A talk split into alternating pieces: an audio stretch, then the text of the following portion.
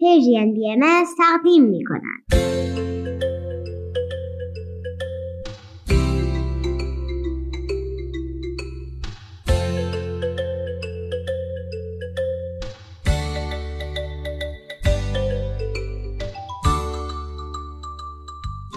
سپیدار و ویز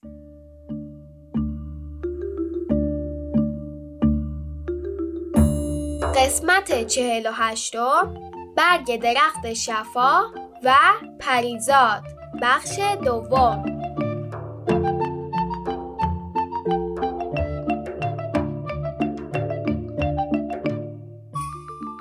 روز بخیر سلام بچه ها حالتون چطوره؟ سلام بچه ها جون به قول مامانم خوبید؟ خوشید؟ شما به برنامه سپیدار و ویز گوش می‌کنید امروز ششم بهمن 1401 خورشیدی و 26 ژانویه 2023 میلادیه. به کجا رسیده بودیم؟ پیرزن به پریزاد گفت که باید به قصر دیو سه سر بره. به خدمتکاره اونجا کمک کنه تخم درخت شفا رو که درمان بیماری های آدمیانه بردار و از دست دیو فرار کنه. عالی! داستان رو ادامه بدیم. پریزاد از توصیفات پیرزن از دیو سسر نگران شد و گفت اگه دیو فهمید چی؟ بعد پیرزن به سختی در جاش تکونی خورد و به پریزاد گفت دست منو بگیر کمکم کن بلند شم. از جاش بلند شد. از روی تاقچه یه شونه مو یه آینه و یه سنگ پا برداشت و به پریزاد داد. سنگ پا همون سنگ سیاه حفرهداریه که برای تمیز کردن کف پا از اون استفاده می‌کنن. ما در سیارمون از این چیزا نداشتیم و در زمین با کارکردش آشنا شدن. بله. پریزاد شونه آینه و سنگ پا رو از پیرزن گرفت. پیرزن گفت دیو سه سر به دنبالت خواهد اومد. ولی مثل حالا که نترسیدی هیچ نترس. وقتی به تو نزدیک شد هر بار یکی از این چیزا رو پشت سرت بنداز.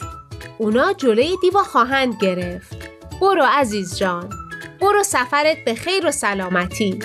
پریزاد از کمک های پیرزن خیلی خوشحال شد. کلی تشکر کرد از او خدافزی کرد و از مسیری که پیرزن نشونش شده بود راه افتاد. رفت و رفت و رفت. تا بالاخره به قصر بزرگ رسید. از روی نشونه ها فهمید که اینجا همون قلعه دیو سسره اولین چیزی که توجه پریزاد رو جلب کرد درهای بزرگ و پوسیده قلعه بود. انگار مدت ها بود کسی اون درهای بزرگ رو تعمیر نکرده و به لوله هاشون روغن نزده. پریزاد از اسب پایین پرید. به سراغ جنگلی در همون نزدیکی رفت. چند تکه چوب محکم انتخاب کرد و برگشت. بعد با دقت قسمت های پوسیده درا رو جدا کرد و تخت چوبای محکم جدید رو به در کوبید. سپس از جعبه وسایلش که زین اسبش رو برق مینداخت کمی روغن برداشت. به لوله های در مالید. وقتی مطمئن شد که درا تعمیر شدن با احتیاط وارد حیات قلعه شد.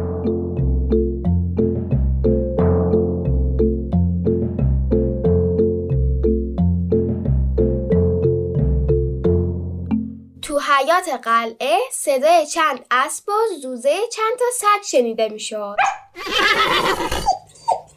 پریزاد آروم آروم به سمت صداها رفت. وقتی نزدیکشون رسید دید که ای وای یه طرف محبت چند سگ بزرگ و پشمالو طرف دیگه چند اسب خیلی زیبا بسته شدن. ولی نکته تعجب آور این بود که جلوی اسبا استخون که غذای سگات گذاشته بودن و جلوی سگا کاه و علف که غذای اسباست پریزاد جان سریع به سمتشون رفت و استخونا رو جلوی سگا گذاشت و کاه و علف رو جلوی اسبا. اونها که خیلی گرسنه بودن فوری شروع به خوردن کردن. پریزاد خانم جلوتر رفت و چند تا دخترک دید که دور یه تنور جمع شده بودن و برای دیو نون میپختن. دخترها خمیر رو با دست خالی و بدون دستکش تو تنور روشن میذاشتن. دستاشون میسوخت ولی از ترس دیو سر به کارشون ادامه می‌دادن. پریزاد فوری کتی که روی پیراهنش پوشیده بود و پاره کرد و با اون چند تا دستکش درست کرد.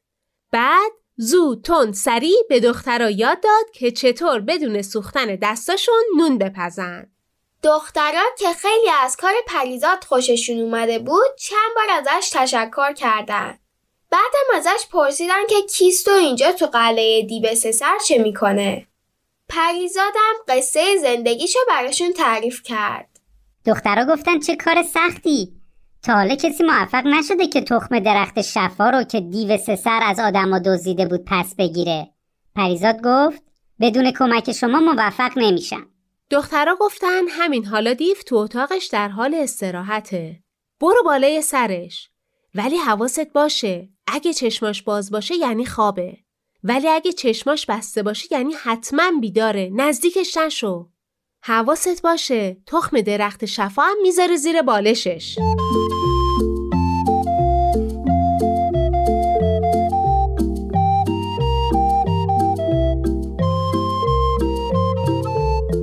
پریزاد رفت و دید که بله چشمای دیو بازه. پس خوابه. از زیر بالش کیسه زربافت تخم درخت شفا رو برداشت. ناگهان دیو تکون خورد. پریزاد دیگه صبر نکرد. زود تند سریع دوید و رفت. از اون طرف دیو که فهمیده بود اتفاقی افتاده داد زد آهای دخترا انگاری دزد اومده. بگیریدش. دخترا گفتن نوچ تو دزدی کردی. دارو دوای آدما رو برداشتی آوردی گذاشتی زیر کلت. پریزاد خانم برای ما دستکش درست کرد. به همون محبت کرد. ما کاری به کارش نداریم. دیو سسر رو به اسبای گندش کرد و گفت اسبای من بدوید و بگیریدش. اسبا گفتن نه خیر. ما گشنه بودیم ولی تو به ما اهمیت نمی‌دادی. هی استخون میریختی جلومون. این دختر کمکمون کرد بعد از کلی وقت کاهگیرمون بیاد. ما کاری به کارش نداریم.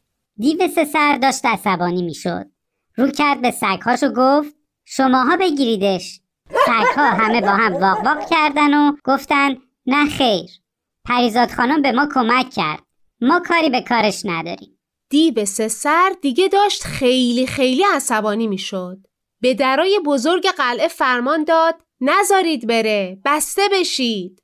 ولی دروازه ها تکون نخوردن و گفتن ما پوسیده بودیم صدای لولاها نمیذاش شبا بخوابیم. اصلا و ابدا با پریزاد خانم کاری نداریم. دیو سسر از عصبانیت قرمز شده بود. خودش رفت دنبال پریزاد. پریزادم سوار اسبش داشت دور می‌شد.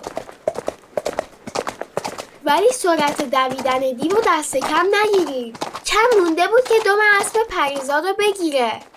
همون لحظه پریزاد به یاد هدیه های پیرزن افتاد. از توی کیفش آینه رو بیرون آورد و پشت سرش پرت کرد. در یه لحظه آینه به دریایی پهناور تبدیل شد و بین پریزاد و دیو فاصله انداخت. دیو دریا رو پشت سر گذاشت و دوباره دنبال پریزاد دوید. برای اذیت کردن آدما تخم درخت شفا را قایم کرده بود. حالا مگه به این راحتی اجازه می‌داد دوباره به دست آدما برسه؟ دوید و دوید تا دوباره به پریزاد نزدیک شد. پریزاد این بار از کیفش سنگ پا رو بیرون آورد و پشت سرش پرت کرد. تو یه چشم به هم زدن سنگ پا به کوهی بلند و سنگی تبدیل شد و دیو پشت کوه موند. پریزاد از سرعتش کم نکرد. سوار بر اسبش رفت و رفت. ولی دیو کوه و دور زد و دوباره بهش نزدیک شد. برای پریزاد فقط شونه باقی مونده بود. پس همونو پشت سرش پرتاب کرد. شونه به یه بیشه پر از خار تبدیل شد. دیو که تونسته بود با سرعت از دریا بگذره و کوه و دور بزنه نتونست از لابلای بوته های خار رد بشه و هی زخمی می‌شد. بس که بزرگ بود.